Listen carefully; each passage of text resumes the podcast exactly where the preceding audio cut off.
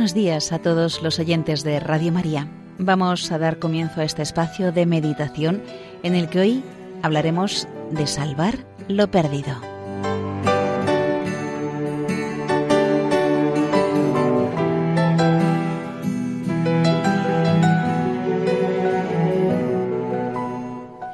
El Evangelio de la Misa nos narra la vocación de Mateo, su llamada por el Señor y la pronta respuesta del recaudador de tributos. Él, dejándolo todo, se levantó y lo siguió. El nuevo apóstol quiso mostrar su agradecimiento a Jesús con un convite que San Lucas califica de grande. Estaban sentados a la mesa gran número de recaudadores y otros. Allí estaban todos sus amigos. Los fariseos se escandalizaron. Les preguntaban a los discípulos, ¿Cómo es que coméis y bebéis con publicanos y con pecadores? Los publicanos eran considerados como pecadores por los beneficios desorbitados que podían obtener en su profesión y por las relaciones que mantenían con los gentiles. Jesús replicó a los fariseos con estas consoladoras palabras. No necesitan de médico los sanos, sino los enfermos. No he venido a llamar a los justos, sino a los pecadores para que se conviertan.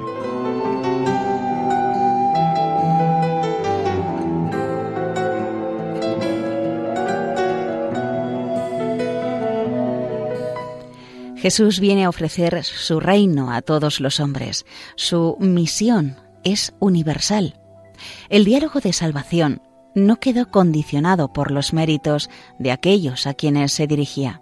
Se abrió para todos los hombres sin discriminación alguna.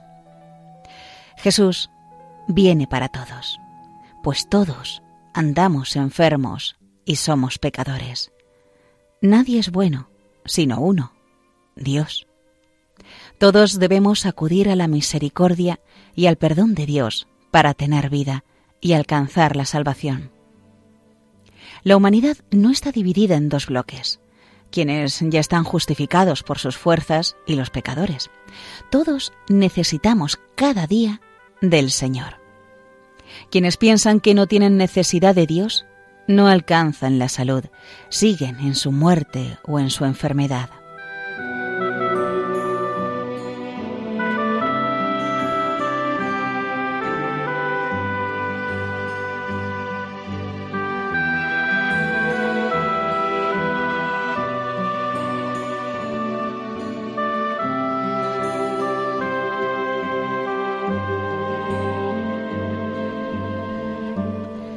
Las palabras del Señor, que se nos presenta como médico, nos mueven a pedir perdón con humildad y confianza por nuestros pecados y también por los de aquellas personas que parecen querer seguir viviendo alejados de Dios. Le decimos hoy con Santa Teresa, Oh qué recia cosa os pido, verdadero Dios mío, que queráis a quien no os quiere, que abráis a quien no os llama, que deis salud a quien gusta de estar enfermo y anda procurando la enfermedad. Vos decís, Señor mío, que venís a buscar a los pecadores. Estos, Señor, son los verdaderos pecadores. No miréis nuestra ceguedad, mi Dios, sino la mucha sangre que derramó vuestro Hijo por nosotros. Resplandezca vuestra misericordia en tan crecida maldad. Mirad, Señor, que somos hechura vuestra. Si acudimos así a Jesús, con humildad, siempre tendrá misericordia de nosotros y de aquellos a quienes procuramos acercar a Él.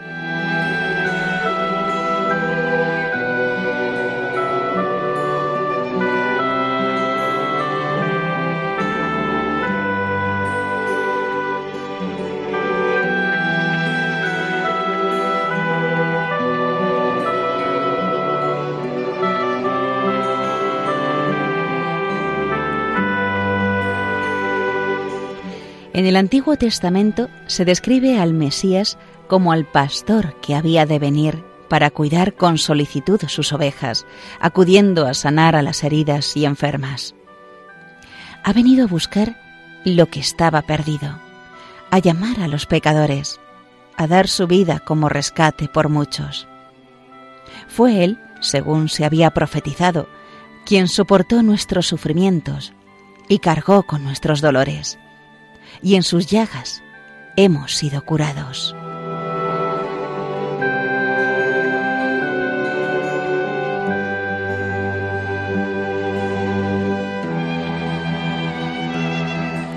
Cristo es el remedio de nuestros males. Todos andamos un poco enfermos y por eso tenemos necesidad de Cristo. Es médico y cura nuestro egoísmo, si dejamos que su gracia penetre hasta el fondo del alma.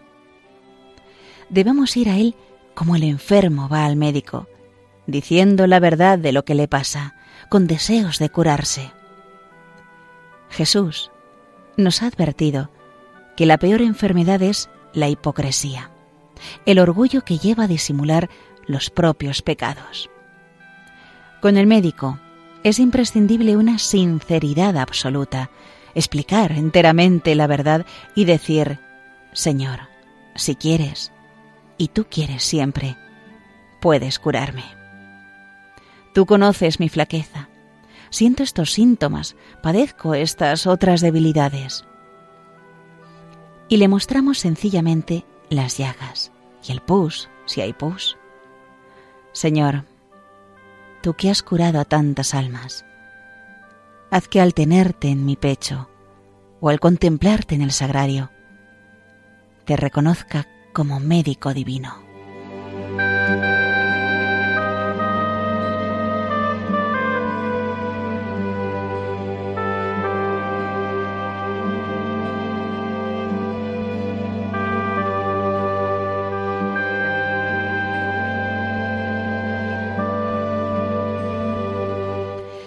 Unas veces el Señor actuará directamente en nuestra alma. Quiero, sé limpio, sigue adelante, sé más humilde, no te preocupes. En otras ocasiones, y siempre que haya un pecado grave, el Señor dice, Id y mostraos a los sacerdotes, al sacramento de la penitencia, donde el alma encuentra siempre la medicina oportuna.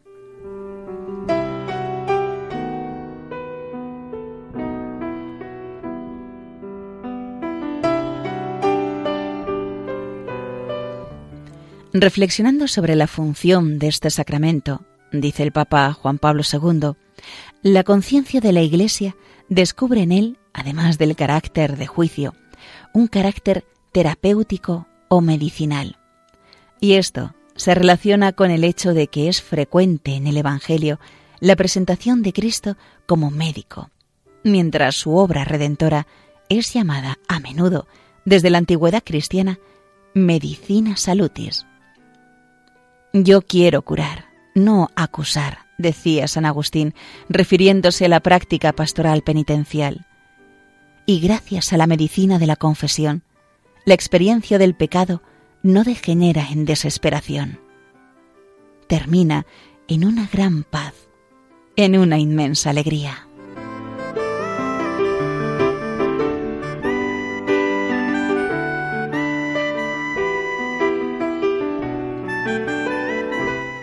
Contamos siempre con el aliento y la ayuda del Señor para volver y recomenzar. Él es quien dirige la lucha, y un jefe en el campo de batalla estima más al soldado que después de haber huido vuelve y ataca con ardor al enemigo que al que nunca volvió la espalda, pero tampoco llevó nunca a cabo una acción valerosa. No solo se santifica el que nunca cae, sino el que siempre se levanta.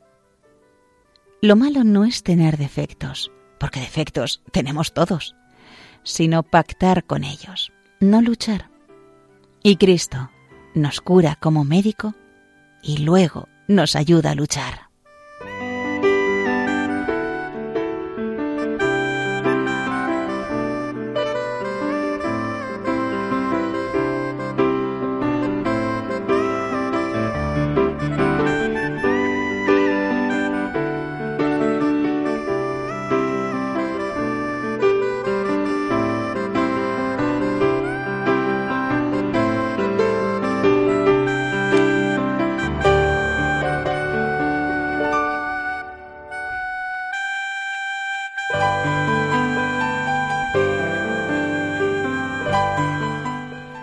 Si alguna vez nos sintiéramos especialmente desanimados por alguna enfermedad espiritual que nos pareciera incurable, no olvidemos estas consoladoras palabras de Jesús. Los sanos no necesitan médico, sino los enfermos. Todo tiene remedio. Él está siempre muy cerca de nosotros, pero especialmente en esos momentos, por muy grande que haya sido la falta, aunque sean muchas las miserias. Basta ser sincero de verdad. No lo olvidemos tampoco si alguna vez en nuestro apostolado personal nos pareciera que alguien tiene una enfermedad del alma sin aparente solución. Sí la hay, siempre. Quizá el Señor espera de nosotros más oración y mortificación, más comprensión y cariño. Se curarán todas tus enfermedades, dice San Agustín. Pero es que son muchas, dirás. Más poderoso es el médico. Para el Todopoderoso no hay enfermedad insanable. Tú déjate solo curar. Ponte en sus manos.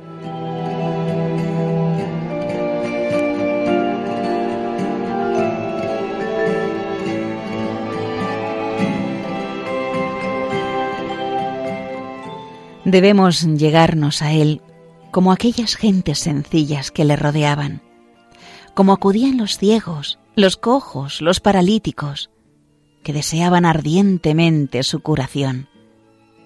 Solo aquel que se sabe y se siente manchado experimenta la necesidad profunda de quedar limpio. Solamente quien es consciente de sus heridas y de sus llagas experimenta la urgencia de ser curado hemos de sentir la inquietud por curar aquellos puntos que nuestro examen de conciencia general o particular nos enseña que deben ser sanados.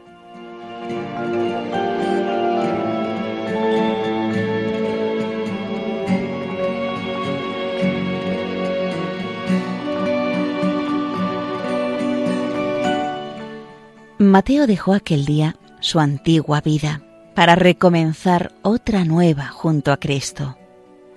Hoy podemos hacer nuestra esta oración de San Ambrosio. También yo, como Él, quiero dejar mi antigua vida y no seguir a otro más que a ti, Señor, que curas mis heridas. ¿Quién podrá separarme del amor a Dios que se manifiesta en ti? Estoy atado a la fe, clavado en ella Estoy atado por los santos vínculos del amor. Todos tus mandamientos serán como un cauterio que tendré siempre adherido a mi, a mi cuerpo. La medicina escuece, pero aleja la infección de la llaga. Corta, pues, Señor Jesús, la podredumbre de mis pecados. Mientras me tienes unido con los vínculos del amor, corta cuanto esté infecto. Ven pronto a sajar las pasiones escondidas, secretas y múltiples. Saja la herida, no sea que la enfermedad se propague a todo el cuerpo.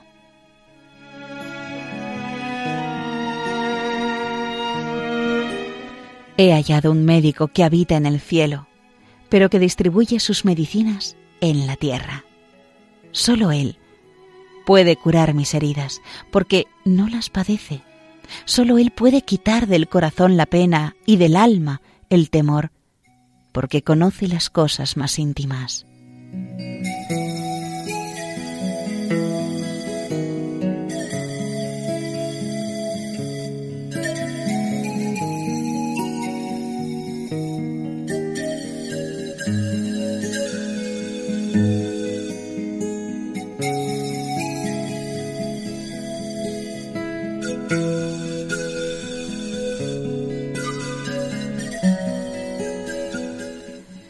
Muchos de los amigos de Mateo, que estuvieron con Jesús en aquel banquete, se sentirían acogidos y comprendidos por el trato amable del Señor.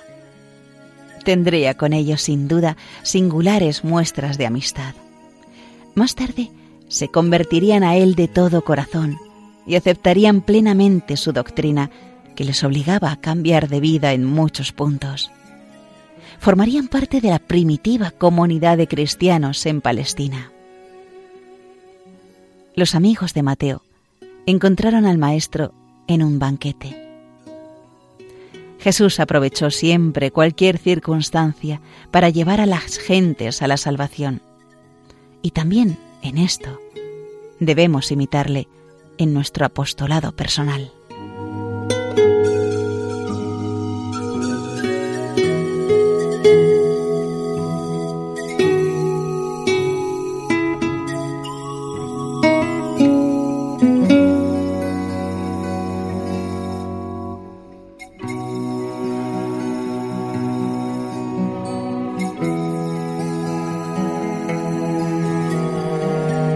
Y hasta aquí, queridos oyentes de Radio María, la meditación de hoy, Salvar lo Perdido, basado en el libro Hablar con Dios de Francisco Fernández Carvajal.